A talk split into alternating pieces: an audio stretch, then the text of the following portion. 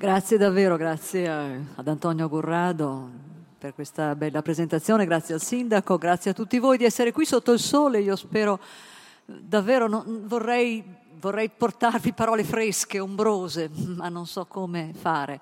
Uh, vi ringrazio comunque di resistere.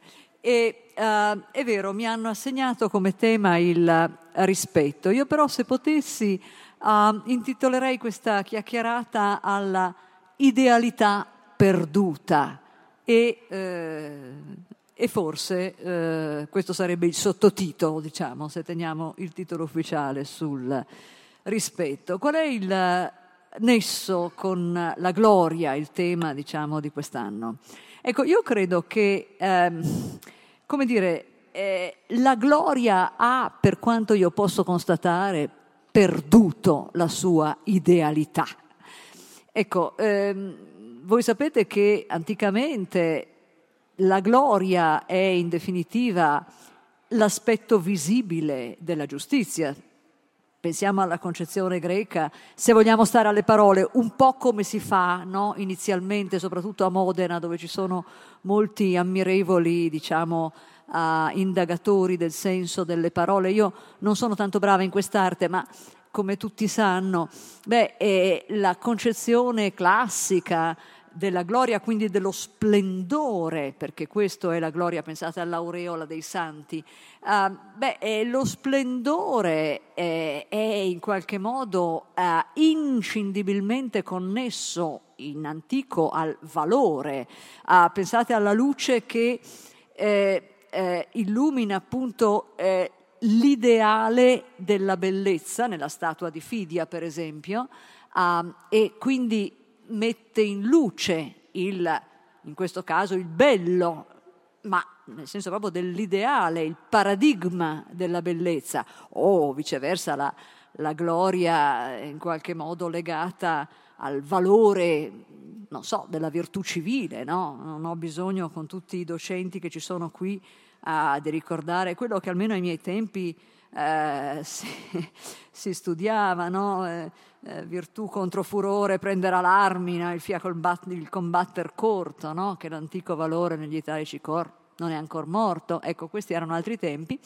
E comunque questo, eh, questo nesso profondo fra, diciamo, la, uh, lo splendore e il valore appunto, se vogliamo andare un pochino più in profondità, se pensate alla bellezza come gloria della giustizia, avete l'idea del cosmo greco, eh? già in Platone, la giustezza del movimento degli astri che in qualche modo ha come gloria visibile lo splendore dei cieli.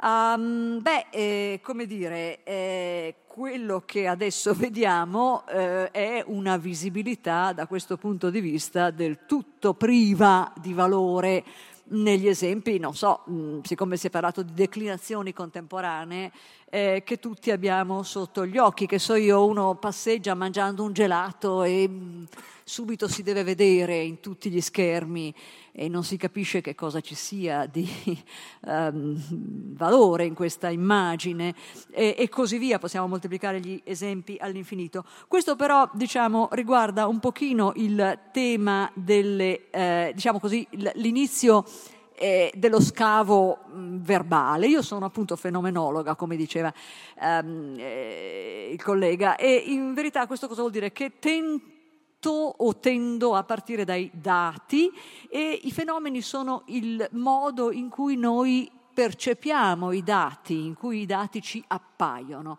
Allora io vorrei partire a proposito di idealità perduta e, come dire, da un dato che sta sotto gli occhi di tutti, un dato che naturalmente riguarda fondamentalmente, sì, ciò di cui mi sono occupata negli ultimi anni, diciamo pure l'etica pubblica, ma è un dato che eh, chiama in causa proprio uno, dei, eh, eh, uno, del, uno degli ideali più visibili, diciamo così, eh, di cui possiamo godere in questo paese, cioè la bellezza. Eh, noi sappiamo che in questo paese è in corso, al di fuori del magnifico centro di queste città, una dissipazione terrificante della bellezza, la bellezza dei paesaggi storici, la bellezza del patrimonio uh, culturale, eccetera, sulla quale ho già avuto modo di soffermarmi anche in altri anni. Non voglio insistere più che tanto su questo tema, perché quest'anno lo prendo un pochino come paradigma. Voi tutti sapete che l'Italia è il paese, poniamo, eh, della terra dei fuochi, il paese dell'Ilva, cioè il paese di una illegalità spinta fino al crimine, Mm, ma anche il paese di illegalità magari meno plateali e meno, meno note, eh, ma molto simili, il paese appunto di una Solvay che uh, riduce le più belle spiagge toscane a discariche di soda quando non dar segno, ma siamo anche però il paese, che so io, eh, di una capitale che ehm, eh, eh, ricorsivamente non riesce a liberarsi del problema delle discariche e di tanto in tanto si ritrova sommersa eh, nell'immondizia in cui pascolano i maiali. E siamo però anche il paese eh, della appunto risorsa ultima e comunque eh, diciamo eh, quella che sempre viene eh, utilizzata, il cemento, un paese dove si costruisce eh, con occupazione di suolo pubblico di circa 8 metri al secondo, fate i conti di cos'è una giornata, e un paese sul quale oggi per esempio incombe il famoso Sblocca Italia, il quale Sblocca Italia, se lettura dei giornali di questi giorni, giorni ehm, ha appena eh, consentito di dare il via a una delle più belle operazioni che eh, vedremo eh, prossimamente, cioè l'approdo dei tubi del gas eh, sottomarini, ma poi l'approdo invece visibile sulle più belle spiagge del Salento con il eh, perfetto, diciamo, ok, la vidimazione, diciamo così, del non altri che del ministro dell'ambiente, di cui va fatto il nome Galetti, ministro dell'ambiente, ha dato l'ok alla distruzione delle più belle spiagge del Salento. Mi prendo la responsabilità di quello che dico, poi eh, vedremo se è così. Eh, eh, ma, ma, è un esempio fra molti e appunto a proposito di Sblocca Italia volevo invece citare come paradigma appunto di quella che io chiamo l'idealità perduta, la frase che il nostro Presidente del Consiglio ha eh, usato in giorni passati per commentare appunto lo sblocca Italia. Questa frase era una battuta eh, delle sue sulle sovrintendenze. Disse appunto che sovrintendenza è una parola talmente noiosa che alla terza sillaba si crolla addormentati. Ecco, una parola che quindi probabilmente intendeva sarebbe meglio abolire dal vocabolario insieme forse con eh, la cosa stessa. Ecco, questo è per me l'esempio di che cosa vuol dire erosione dell'idealità. Questa è la mia prima tesi, e cioè in corso, eh, diciamo così, eh, un dilagare nella mentalità comune, ecco, di una Mm, non so come definirla altrimenti, erosione dell'idealità, cosa voglio dire con questo? Ecco, di una sparizione completa della differenza percepita fra il dover essere e l'essere, fra la norma e il fatto, fra il diritto e il potere. È l'appiattimento dell'una cosa sull'altra. E questo è è la mia prima tesi, indubbiamente, cioè diciamo, eh, l'idea che questo appiattimento è diventato ormai parte di una mentalità comune. Non sto parlando forse delle persone che sono qui e tuttavia eh, evidentemente i più oggi fra i nostri connazionali soffrono un po' di questa eh, appiattimento che è in definitiva che cosa se non una diciamo così, eh, riduzione a nulla di questa differenza fra come le cose dovrebbero essere e come sono.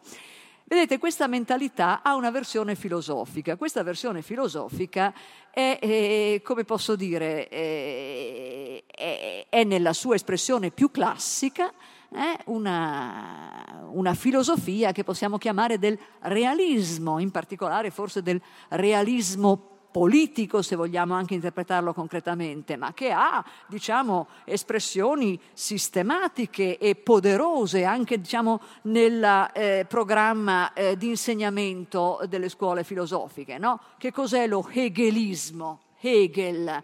Eh, spesso lo riassumiamo nella frase che tutto il reale è razionale, cioè tutto quello che ca- accade, eh, beh, è giusto che accada, e deve comunque accadere.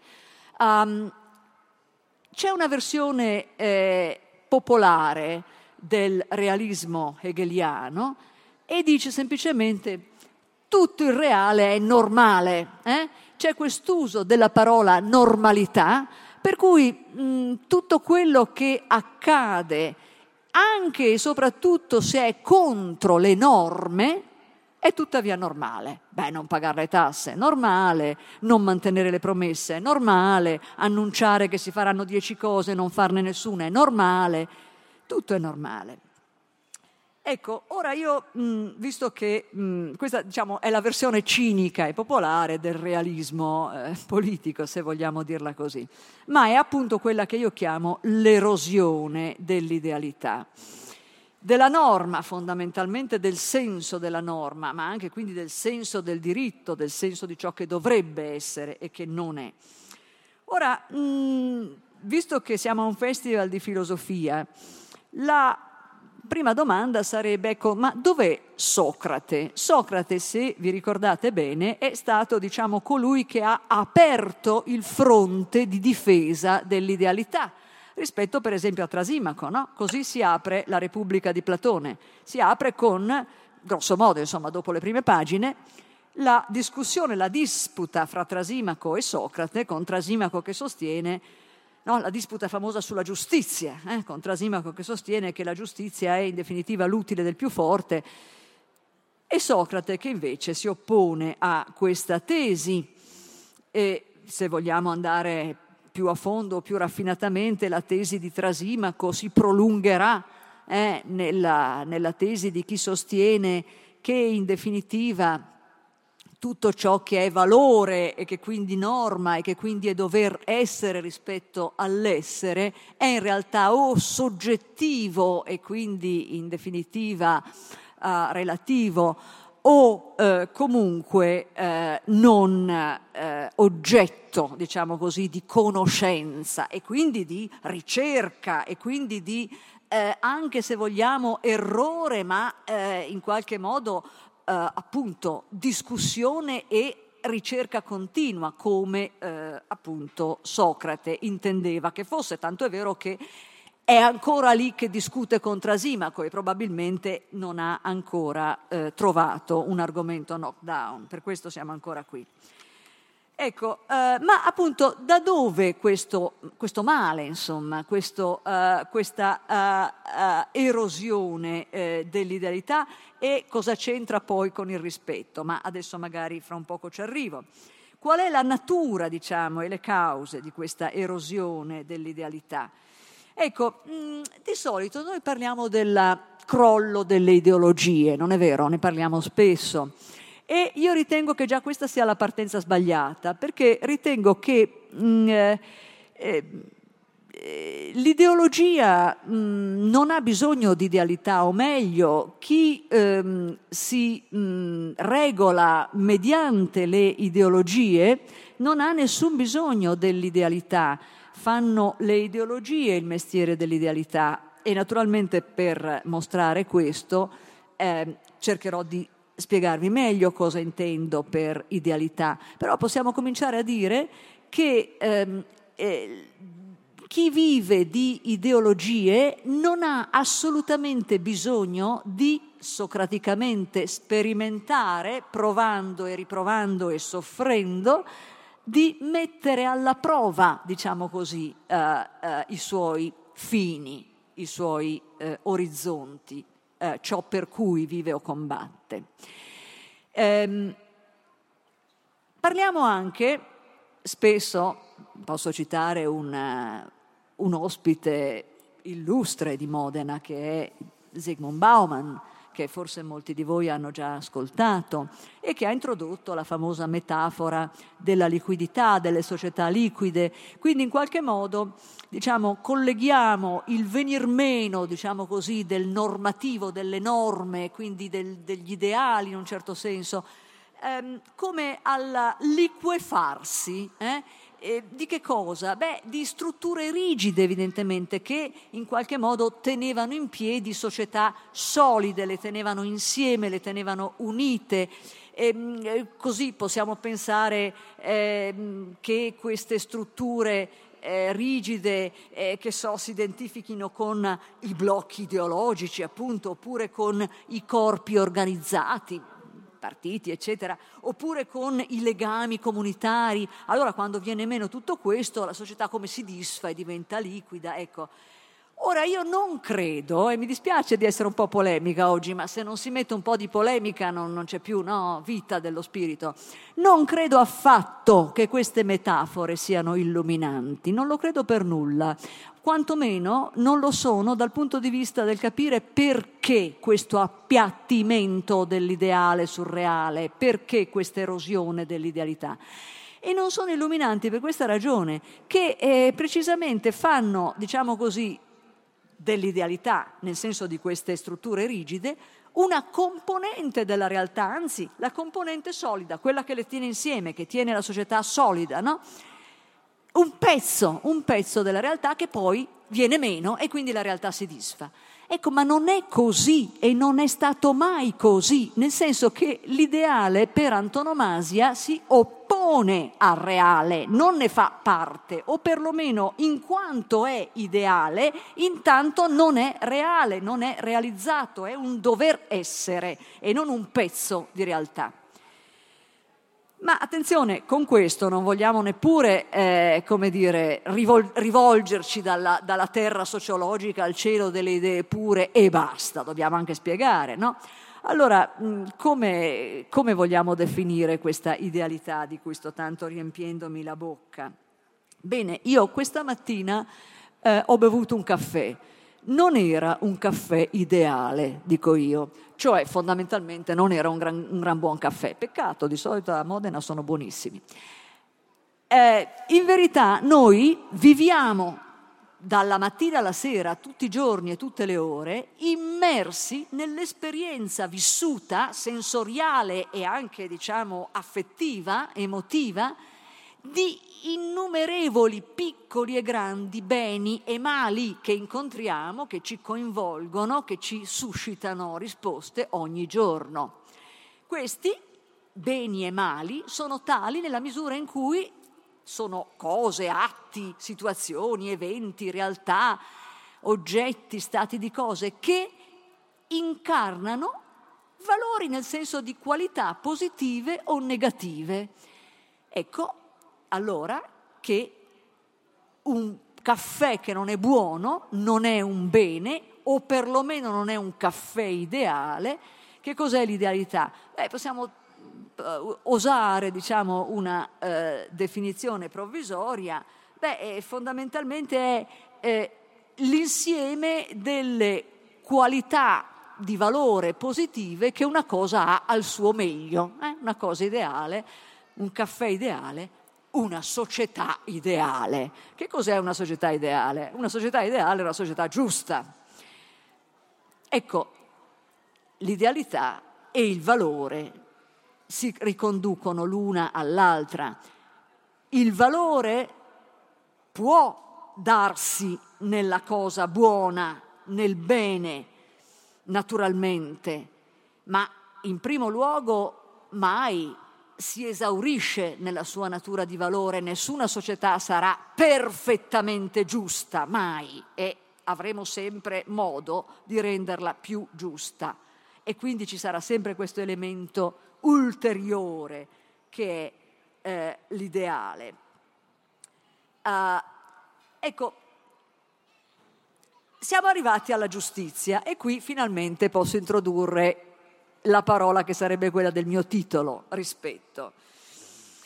Noi in definitiva abbiamo imparato molto sulla giustizia, in particolare come valore di ordinamento sociale, di, col- di collettività, di città, fra l'antichità e i giorni nostri. In particolare però moltissimo abbiamo imparato negli ultimi, diciamo, due o tre secoli di storia. E eh, tanto per parlare concretamente, eh, possiamo addirittura parlare eh, di quello che abbiamo imparato a partire dalle tragedie del Novecento, a partire quindi da quella risposta che c'è stata nel mondo, in Europa, dopo la Seconda Guerra Mondiale, la risposta del cosiddetto neocostituzionalismo, che è fondamentalmente poi una risposta molto pratica e concreta che ha portato all'esistenza di quelle costituzioni post-belliche, appunto, sono quelle che noi abbiamo, che molti stati europei hanno, e che hanno, diciamo così, subito una potente iniezione di idealità alle basi del patto di cittadinanza, il patto costituzionale. Intendo dire che cos'è questa lezione di questa iniezione di idealità che le costituzioni post-belliche hanno subito? Beh, prendete eh, il primo principio della invece dichiarazione universale dei diritti umani, dei diritti dell'uomo, 1948 anche quella, no? Tutti gli uomini nascono liberi e uguali in dignità e diritti, pari dignità Certamente questa importanza della pari dignità è una precisa risposta allo strazio che della pari dignità degli uomini si fece durante l'epoca tragica dei totalitarismi, in particolare naturalmente di quello nazista, ma appunto eh, questa eh, formula della eguale dignità e quindi eguali diritti, si traduce nelle costituzioni post-belliche come inglobando nelle costituzioni stesse i diritti umani come tali, ovvero l'idea di ciò che è dovuto a ciascun uomo come tale, indipendentemente dalla sua appartenenza a questa, quella nazionalità e Stato e cittadinanza. Questa, vedete, è una poderosa iniezione di etica, di universalismo morale all'interno delle costituzioni statali. Che cosa sono questi diritti umani? Eh, che eh, fanno parte, peraltro, nella nostra, della prima parte della Costituzione. Notate bene che la nostra parla anche di doveri, parla di diritti inviolabili dell'uomo, ma parla anche di doveri inderogabili del cittadino. Bene, eh, cosa sono? Beh, sono quelli che, diciamo così, costituiscono il progressivo riempimento, va bene, della nostra conoscenza del valore giustizia. Beh, insomma, dall'89, inteso come 1789, no? I principi dell'89 in poi sono le generazioni via via dei diritti civili, politici, sociali, culturali. Se pensate alla, ai diritti civili e politici, sono molto lieta che anche il cielo ne faccia eco, no? Sono un po', diciamo, la fine dell'ancien regime. Se pensate ai diritti sociali, sono la storia delle conquiste sociali, appunto, fra 800 e 900. I diritti culturali sono quelli che ancora oggi ci interpellano profondamente, a parte che sempre sono tutti rimessi in gioco, e in particolare quelli civili. Pensate all'importanza oggi dell'assicurare a tutti una pari dignità anche nel trattamento, diciamo così, delle questioni relative alla sessualità, alla natalità, alla maternità, paternità, figliolanza, eccetera, eccetera, eccetera. Ora, eh, uguale considerazione e rispetto. Eh, in un certo senso, eh, eh, le nuove Costituzioni, in particolare la nostra, no? a tal punto hanno subito, diciamo così, una iniezione di idealità che sono per definizione delle incompiute, così come diceva Calamandrei, no? la nostra Costituzione è incompiuta, è incompiuta non solo perché non è applicata nella maggior parte dei casi e a lungo non lo è stata, oggi poi addirittura la stiamo disfacendo e quindi è un problema che ci, ci leveremo di torno del tutto a proposito di erosione dell'idealità. Badate bene, noi stiamo disfacendo la seconda parte, quindi tutta la struttura diciamo, eh, della forma di governo. La prima nessuno la mette in questione, ma attenzione, come disse Zagrebeschi, questo è ancora peggio, perché se non la si mette in questione perché tanto non frega niente a nessuno, ecco questo è tipicamente l'esempio, eh, diciamo così, di una incompiutezza radicale, non quell'incompiutezza che è parte dell'idealità, che è sempre un attimo al di là della realtà. Questa parte dell'idealità è, doveva essere anche, come dire, programma politico, programma da rendere concreto doveva essere indicazione per il legislatore, perché la nostra Costituzione parla sì di doveri anche dei cittadini, non solo di diritti, ma pone anche non solo dei vincoli, ma anche delle indicazioni a legislazione e governo, molto precise. In compiutezza eh, Gerardo Colombo trovò una bellissima espressione per dire ma sapete qual è uno dei sensi del primo articolo della nostra Costituzione? Eh, L'Italia è una repubblica fondata sul lavoro. Beh, precisamente il lavoro di realizzarla questa Costituzione, anche, anche. Ma ora la si sta buttando via e quindi, come dico, anche questo compito sarà sbrigato facilmente.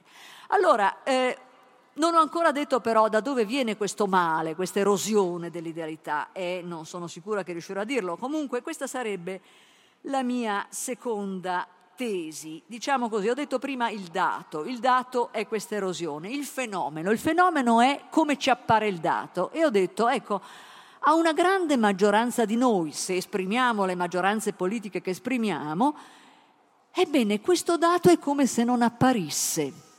Come dire, niente ci scuote più, niente ci addolora più, niente ci fa più soffrire. Ehm, io credo che la cognizione del valore sia essenzialmente cognizione del dolore e questo ciascuno di noi lo sa, non appena perde una persona cara e si rende conto eh, di quanto era preziosa. Eh, ora, non è vero che la maggior parte di noi se ne frega delle bellezze dissipate, dei beni comuni, ehm, non curati di Pompei che va in briciole e del Colosseo che mh, deve essere disneizzato per poterlo ritenere in piedi, eccetera, eccetera. Non è vero che ce ne freghiamo tutti. C'è però, diciamo, se vogliamo, la tendenza, come dire, a una percezione ridotta di cosa sia giustizia, che la riduce un po' alla giustizia distributiva in senso materiale. Mentre, come dire, la bellezza nel senso lato del termine è in verità una parte essenziale della giustizia, perché è parte di ciò che dà senso, valore e significato alle nostre vite ed è un diritto culturale. Il bel paese, che non è più il bel paese, è l'identità mia sfigurata, è il non riconoscere io più la linea delle mie colline, la linea delle mie baie, e tutto perché o per cosa? Perché alla terza sillaba della parola soprintendenza, caro mio, si casca addormentati. Va.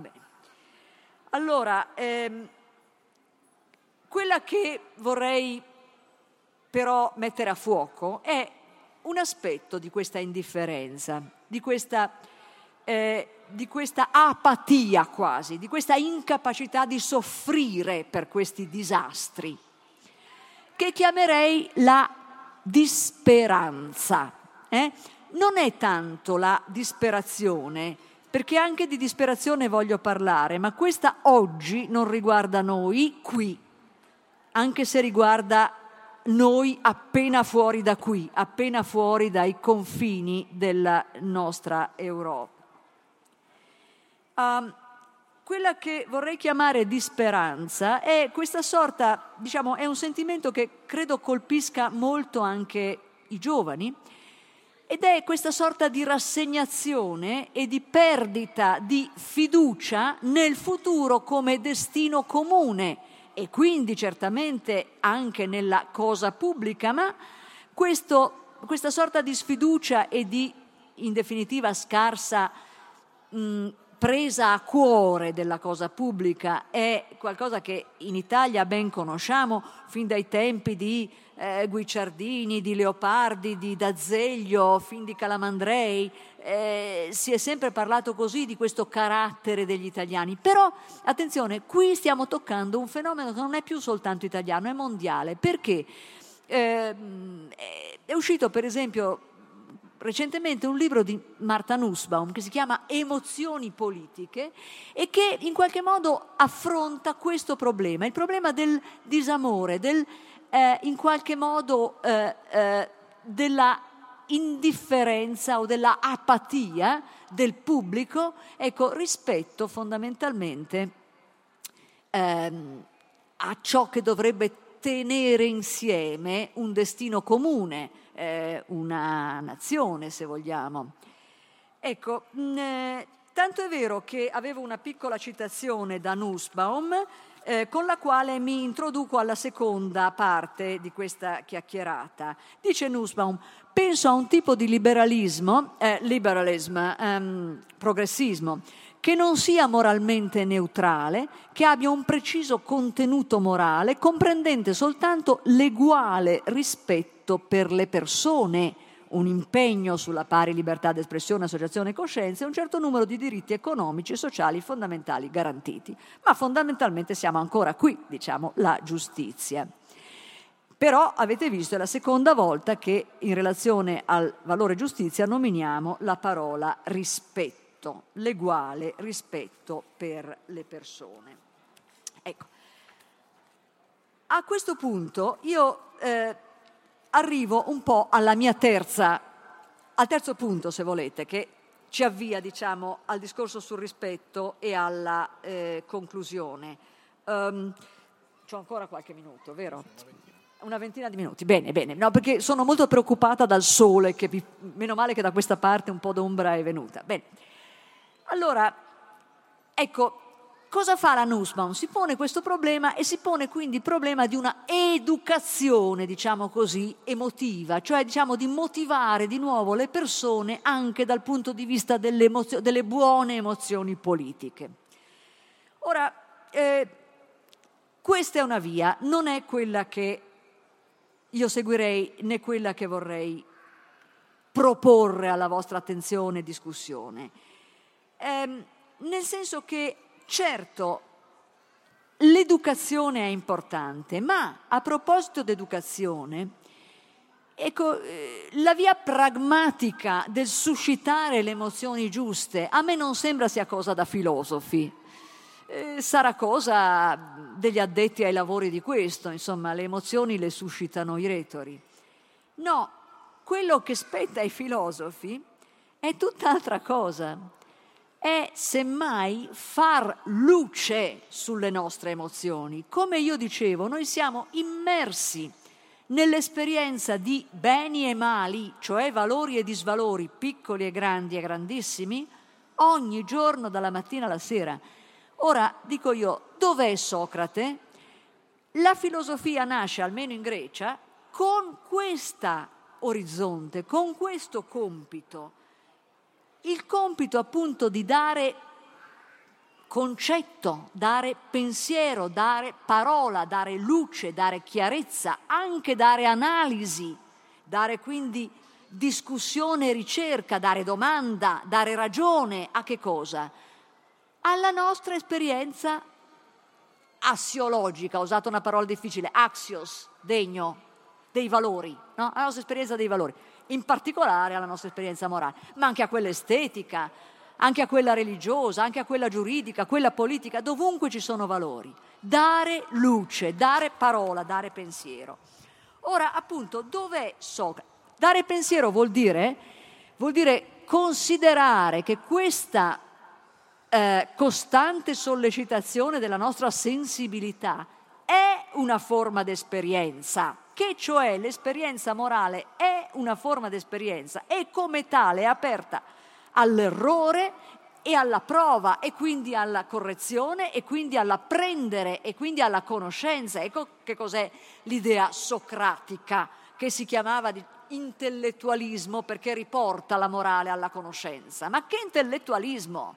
È proprio l'esperienza, quella in cui siamo già immersi. Ora, in qualche modo il mio punto sarebbe nella domanda un pochino polemico. Dove è finito Socrate? Vale a dire, fra le cause di questa erosione dell'idealità ci siamo tutti noi, gli educatori. Io so che la maggior parte del pubblico di, di Modena è un pubblico che è fino alle orecchie impegnato nella funzione educatrice.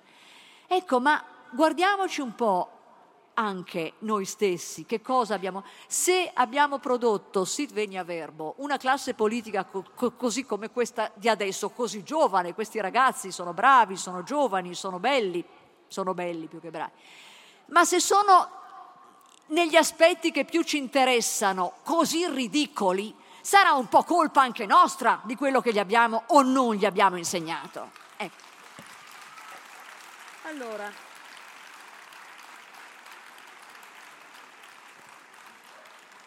Con questo, eh, con questo arrivo alla seconda e ultima parte della mia conversazione, e cioè diciamo a sviscerare un po' di più il tema del rispetto. Abbiamo detto riguarda la sfera della giustizia. Ora, cosa a proposito di imparare, a proposito del fatto che l'esperienza morale è esperienza cognitiva, secondo la mia tesi socratica.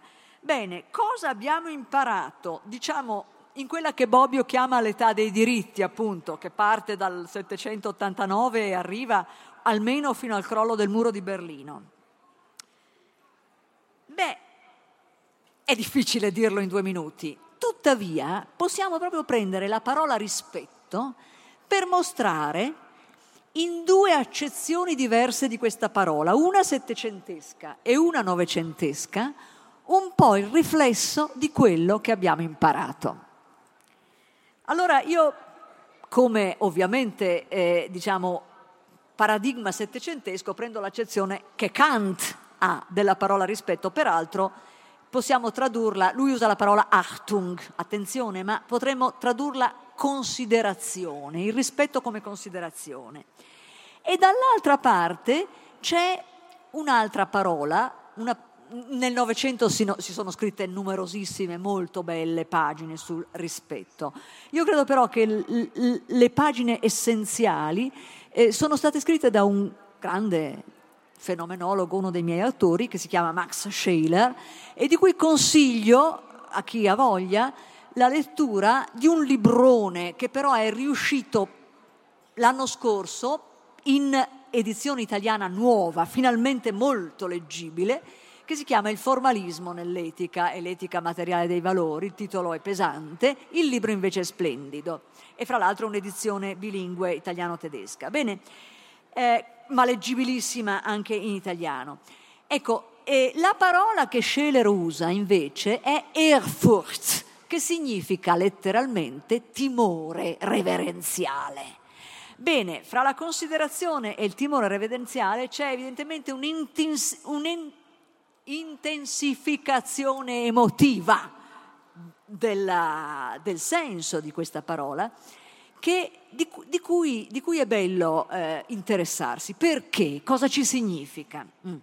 Allora forse possiamo partire rapidissimamente da Kant. Voi sapete che eh, insomma, eh, in Kant il rispetto diciamo, è in fondo l'unico sentimento morale eh, diciamo è eh, in qualche modo il senso che noi abbiamo della dignità della persona come soggetto morale, che vuol dire soggetto di autonomia, capace di darsi una legge, perciò libero e non, eh, come dire, astretto a vivere soltanto in base a desideri e credenze, insomma, un po' su base animale, eccetera, autointeressato. No, è libero perché è in grado anche di dire no ai suoi desideri, di darsi una legge, è autonomo e in questo senso è eminentemente degno è degno del nostro rispetto, ma in questo senso anche il rispetto e il sentimento del dovuto a questa persona che sia fuori di noi o che sia in noi, al soggetto morale come tale. E dunque c'è nel concetto kantiano di rispetto indubbiamente l'idea dell'universalismo morale, quello che fa la grandezza di Kant, e certo fa quindi di questo sentimento la soglia dell'etica, ma anche del diritto, badate bene, no? Kant è quello che di fronte ai principi dell'89 scrisse anche i più pessimisti eh, fra i filosofi potrebbero cambiare idea rispetto al legno storto dell'umanità, guardando come quello che è successo, quello che sta scritto in questi principi dell'89 appunto. Ecco, ora eh, badate bene, il sentimento è in questo, in questo caso, cioè, il, il, rispetto è l'unico sentimento ammesso nella sfera della moralità, perché tutto il resto, sapete, il sentimento in Kant è patologico, è fonte, diciamo così, di impurità. Del resto, e questo è importante, il male radicale in Kant altro non è che in qualche maniera proprio l'impurità. Perché male radicale? Perché è il male che, diciamo, va alle radici dell'uomo. E cos'è l'uomo? Ha questa radice di essere libero e anche nella natura, quindi in qualche modo legato e costretto dalla legge di natura, dal müssen, insomma dalla necessità naturale, ma anche libero perché è capace di dare a se stesso la legge. Solo che spesso confonde, confonde, diciamo così, il dovere con la convenienza, è il sentimento che in qualche modo lo imbroglia, perché il sentimento porta un po' tutta la sfera naturale. Questa è una parentesi che ci può venire utile dopo. Ecco, dopo è successo tutto quello che doveva succedere. Cosa abbiamo imparato fra Kant, diciamo, e il crollo del muro di Berlino? Che possa farci comprendere questa intensificazione emotiva del concetto di rispetto a cui ho accennato prima, il secondo. Allora, siccome io eh, non posso dirlo in due parole, ho pensato, se me lo tollerate, ed è la penultima citazione, di leggervi un pezzettino di una pièce teatrale. Una pièce teatrale uh, che è uh, di Albert Camus ed è una delle più belle che lui abbia scritto, uh, è I giusti, les justes, ed è eh, fondamentalmente una pièce su un episodio minore della rivoluzione del 1905, della rivoluzione russa del 5. Eh, si tratta fondamentalmente dell'assassinio uh, del Granduca uh, Sergei Alexandrovich Romanov, zio dell'imperatore Nicola, dello zar Nicola, antisemita poderoso che aveva eh, cacciato gli ebrei da Mosca, eh, che si rese responsabile anche di terribili massacri. Eh, l'assassinio di, uh, del Duca Sergei, Granduca Sergei, è un episodio direi minore della rivoluzione del 5 che avviene grosso modo, tanto per fare un'idea, fra eh, il, eh, la Domenica di Sangue di San Pietroburgo, la, il massacro degli operai um, nel gennaio del 1905 e poniamo uh, l'agosto della corazzata Potionkin. Poi verranno le due dume, poi verrà la repressione finale, in novembre del 6 è tutto finito. Uh, Kalyaev è un socialista rivoluzionario che ehm, con il suo gruppo diciamo, decide di ehm, eh, sacrificare il mm, eh, duca Sergei, che è in qualche modo il simbolo stesso dell'ingiustizia. Ora, cos'è l'importante in questo personaggio? Cerco di andare rapidamente, ma è importante che capiate questo. Eh, Kalyaev, è ovvio che parlandovi di Kalyaev ho una mente a quello che succede oggi, non è vero? Mm, terrorismo di oggi. Kalyaev, attenzione, è un personaggio che nella eh, visione di Camus rappresenta per antonomasia eh, l'uomo in rivolta. Qual è l'uomo in rivolta? L'uomo in rivolta è l'uomo che vive un dilemma morale e cioè il dilemma fra il dovere di agire per la giustizia e, supponiamo, concediamogli questo per capire il dilemma, agire per la giustizia in quel momento è fare una violenza terribile, un omicidio, va bene? Questo. E l'altro lato del dilemma è l'omicidio è ingiustificabile, dilemma morale. Una cosa necessaria, doverosa e tuttavia ingiustificabile, moralmente. Ecco, è importantissimo che eh, il eh, personaggio riconosca questo dilemma morale, perché questo personaggio, attenzione, non è e non c'entra nulla né con la tradizione, diciamo così, hegelo-marxista, leniniana, staliniana, scusate se semplifico, ma ho pochi minuti, cioè con il realismo politico, cioè con l'idea che in politica la morale non c'entra, che problemi morali sono problemi d'anima bella, che c'è un senso della storia e vince eh, in qualche modo eh, chi ha ragione, oppure chi ha vinto ha ragione, eccetera. Uh, dunque non è un nichilista in questo senso. Uh, d'altra parte, vedete, eh, si trova a, a dover in qualche modo negare l'idealità in funzione dell'idealità, negare la giustizia, ammazzando un uomo, in funzione della giustizia. E come, solu- come esce da questo dilemma? Ne esce semplicemente come delitto e castigo, cioè da un lato compie questo suo atto, ma dall'altro immediatamente si presenta per essere a sua volta giustiziato e solo sul patibolo potrà dire ho compiuto un atto di giustizia. Se non fosse giustiziato sarebbe un semplice assassinio. Ora ehm, vi leggo eh, questa, questo passaggio. È l'incontro fra la duchessa, la gran duchessa, la moglie risparmiata perché Kagliaev non ha tirato la bomba quando eh, la carrozza passava con la Granduchessa e i nipotini, ha, ha perso quell'occasione. Ci riprova due giorni dopo quando il Granduca passa da solo. Mai avrebbe ucciso degli innocenti, ma invece il Granduca è proprio l'autore, diciamo, della, delle peggiori ingiustizie.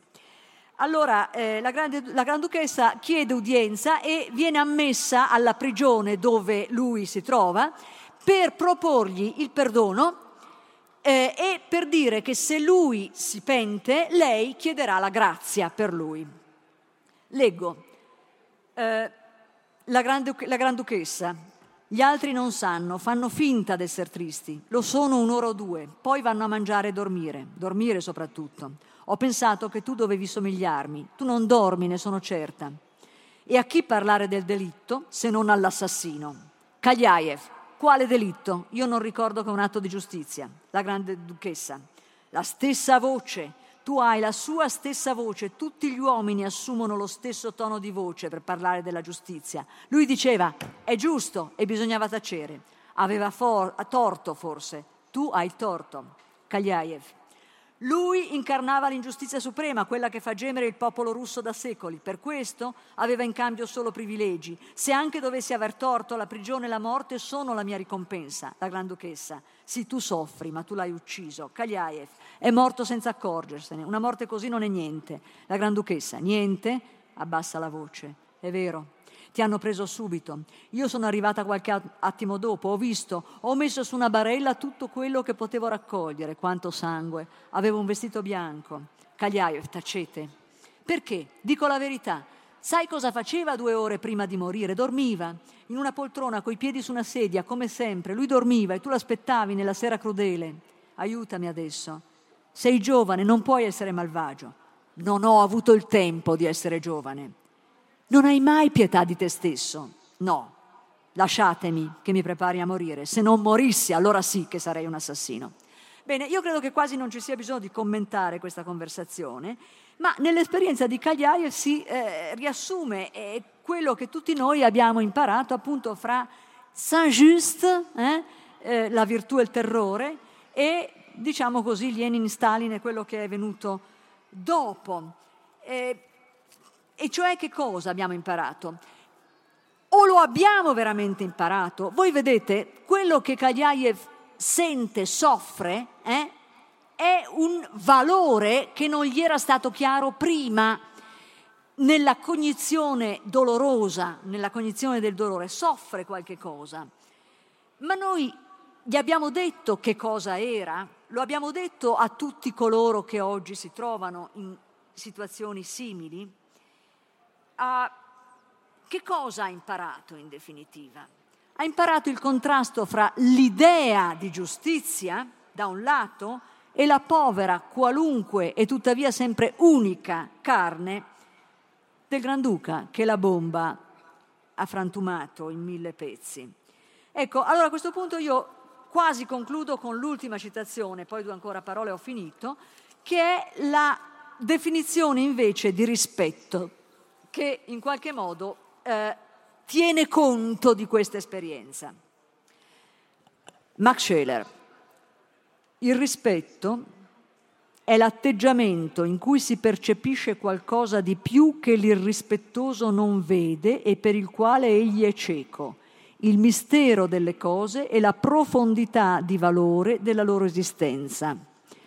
Rispetto è sensibilità per i teneri fili che prolungano ogni cosa nel mondo dell'invisibile.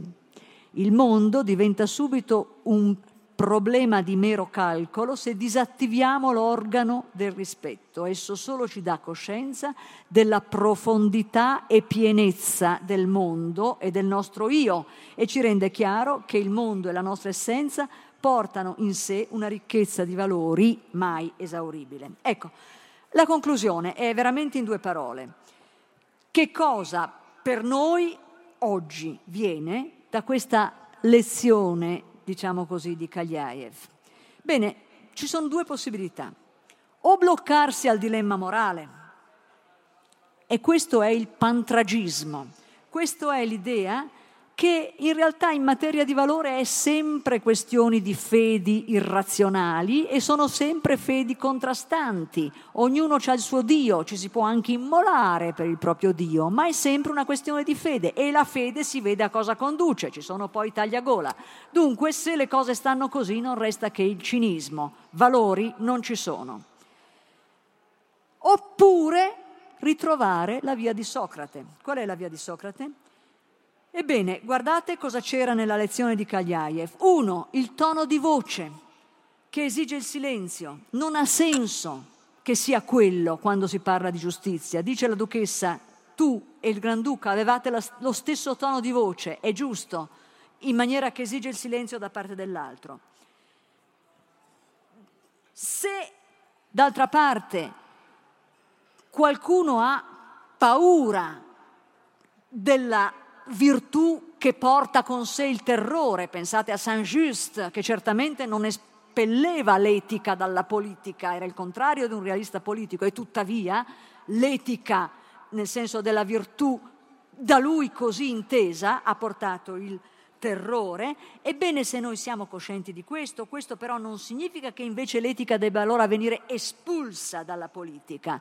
Voglio dire che Saint-Just e Stalin sono in qualche modo due facce della stessa medaglia. Al contrario, cosa fa il costituzionalismo moderno? Beh, è, immette una forte dose di idealità dentro le basi della politica, appunto le costituzioni post-belliche, ma lo fa mettendo al centro quel tema del rispetto e della pari dignità che improvvisamente fa emergere molto più ancora che nel Settecento di Saint-Just tutta la singolarità, tutta l'individualità, tutta la corporeità, la povera carne anche di ciascuna portatore di rispetto, perché non è soltanto il soggetto morale, perché se io devo considerare nel Granduca Sergei solo il soggetto morale, farò fatica a vedercelo ma invece ci devo vedere tutto, quello che sono anche io. Ecco, e allora qui concludo sulle due cose. In fondo voi penserete, va bene, ma non puoi parlare di cose così diverse. Lì c'era in qualche modo la disperazione. È vero, c'era cioè chi sono coloro per i quali Kagliaev si batte, i disperati, sono coloro che sono appunto eh, i rassegnati a non avere nulla nel mondo, gli esclusi, gli emarginati, coloro che sono sempre e comunque umiliati. Ecco, questa è la disperazione, il cui, diciamo così, eh, eh, eh corrispettivo sono le fedi cieche. Questo non è così da noi, ma è subito così fuori dai nostri confini, è subito così dove? Nell'infinito fratricidio eh, medio orientale o nella, eh, ne, ai, ai confini meridionali d'Europa. E appunto oggi noi abbiamo invece non la disperazione dentro questi confini, ma quella che ho chiamato la disperanza, la perdita totale di fiducia nella, anche in questa organizzazione e della nostra vita politica, pur così privilegiata rispetto a quella che c'è fuori, va bene? E allora io vi chiedo, ma appunto, dove è Socrate oggi? Quanti giovani oggi si trovano? Quanti giovani indignati sfuggono la disperanza trovandosi chissà nella condizione mentale di un Kagliaev e chissà magari andando anche o, o, o guardando senza eccessivo spavento eh, le possibilità del terrorismo fuori, da, fuori dai nostri confini. Ecco, a tutti questi, ai disperanti nel senso della disperanza e a coloro che rischiano la terribile esaltazione della fede cieca, che cosa possiamo, che cosa diciamo noi? Dove siamo noi che dovevamo portare l'eredità di Socrate. Io dico che non siamo stati all'altezza del nostro compito e spero che riusciremo ad esserlo un po' di più.